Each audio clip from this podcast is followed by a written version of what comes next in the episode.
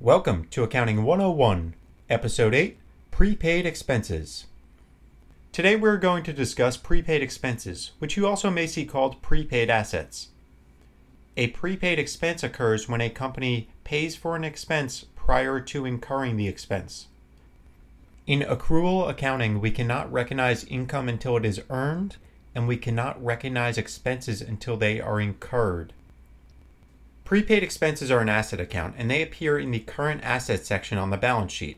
Common examples of prepaid expenses are insurance, rent, and taxes. A typical example would be insurance expense. We may receive a discount on our annual insurance policy if we pay it all at once rather than monthly throughout the year. But under the accrual method of accounting, we can only recognize our expenses as they are incurred so we cannot record our insurance expense until the month we are incurring that expense. Let's say that our company's insurance policy goes from July 1st of this year through June 30th of next year, and the payment is due at the beginning of each month. On July 1st of this year, we paid $12,000 to our insurance carrier for our insurance for the next 12 months because we want to take advantage of this discount. On July 1st, when we make the payment, we are going to credit cash for $12,000 because we have to reduce our cash with a credit. We can only debit insurance expense for $1,000 because we are only incurring our insurance expense for July. We know our debits and credits must equal, so our other debit for the remaining $11,000 is going to be made to prepaid insurance, which is an asset account, so this entry will increase our prepaid insurance account. On August 1st, when the August payment would be due, we debit insurance expense for $1,000 and we credit prepaid insurance for $1,000. This means that we would have a balance of $10,000 in prepaid insurance left after the second month. We would make the same entry at the beginning of each month. We would debit insurance expense for $1,000 and credit prepaid insurance for $1,000. And on December 31st of this year, we would show a prepaid insurance balance of $6,000 on the current section of our balance sheet. And this represents the $12,000 in prepaid insurance we started with, less the insurance expense we incurred from July through December of $6,000. We are going to continue to debit insurance expense for $1,000 and credit prepaid insurance for $1,000 until we hit June 1st of the second year. And at that point, we would have exhausted our $12,000 of prepaid insurance that we started with. We may then replenish our prepaid insurance balance if we decide to make a prepayment again for this year, or we might go on a monthly payment plan. Keep in mind for the same example in the real world, rather than tracking the amount of insurance expense incurred in each month, you may just see a debit to insurance expense for $12,000 and a credit to cash for $12,000 when the insurance policy is purchased and then the accountants will come in at the end of the year to adjust the books for the financial statement or the tax return. And the accountants will make a journal entry on the general ledger to debit prepaid insurance for $6,000, and this will recognize prepaid insurance, and they will credit insurance expense for $6,000 to reduce insurance expense.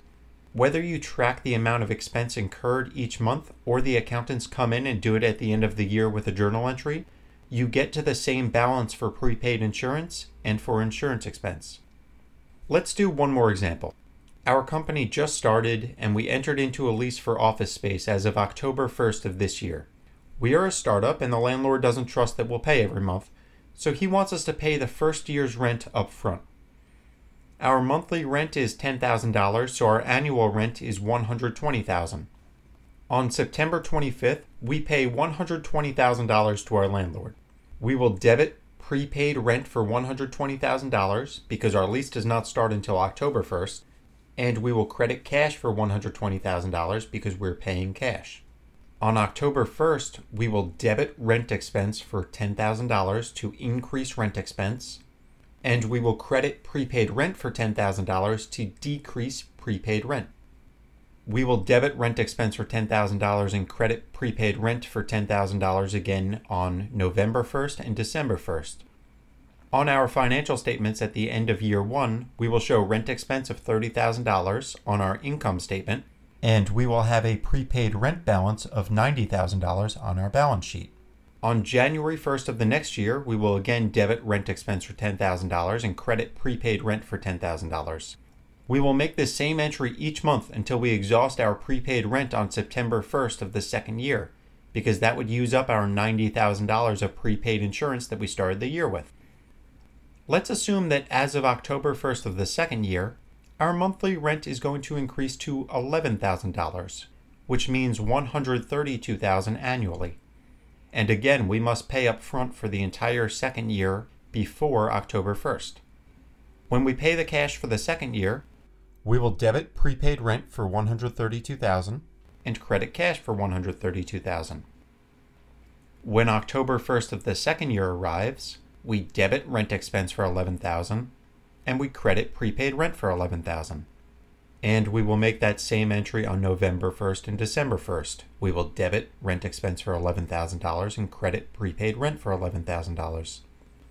At the end of the second year, we will have rent expense of 123,000 on our income statement because we incurred $90,000 during the first 9 months and $33,000 during the last 3 months.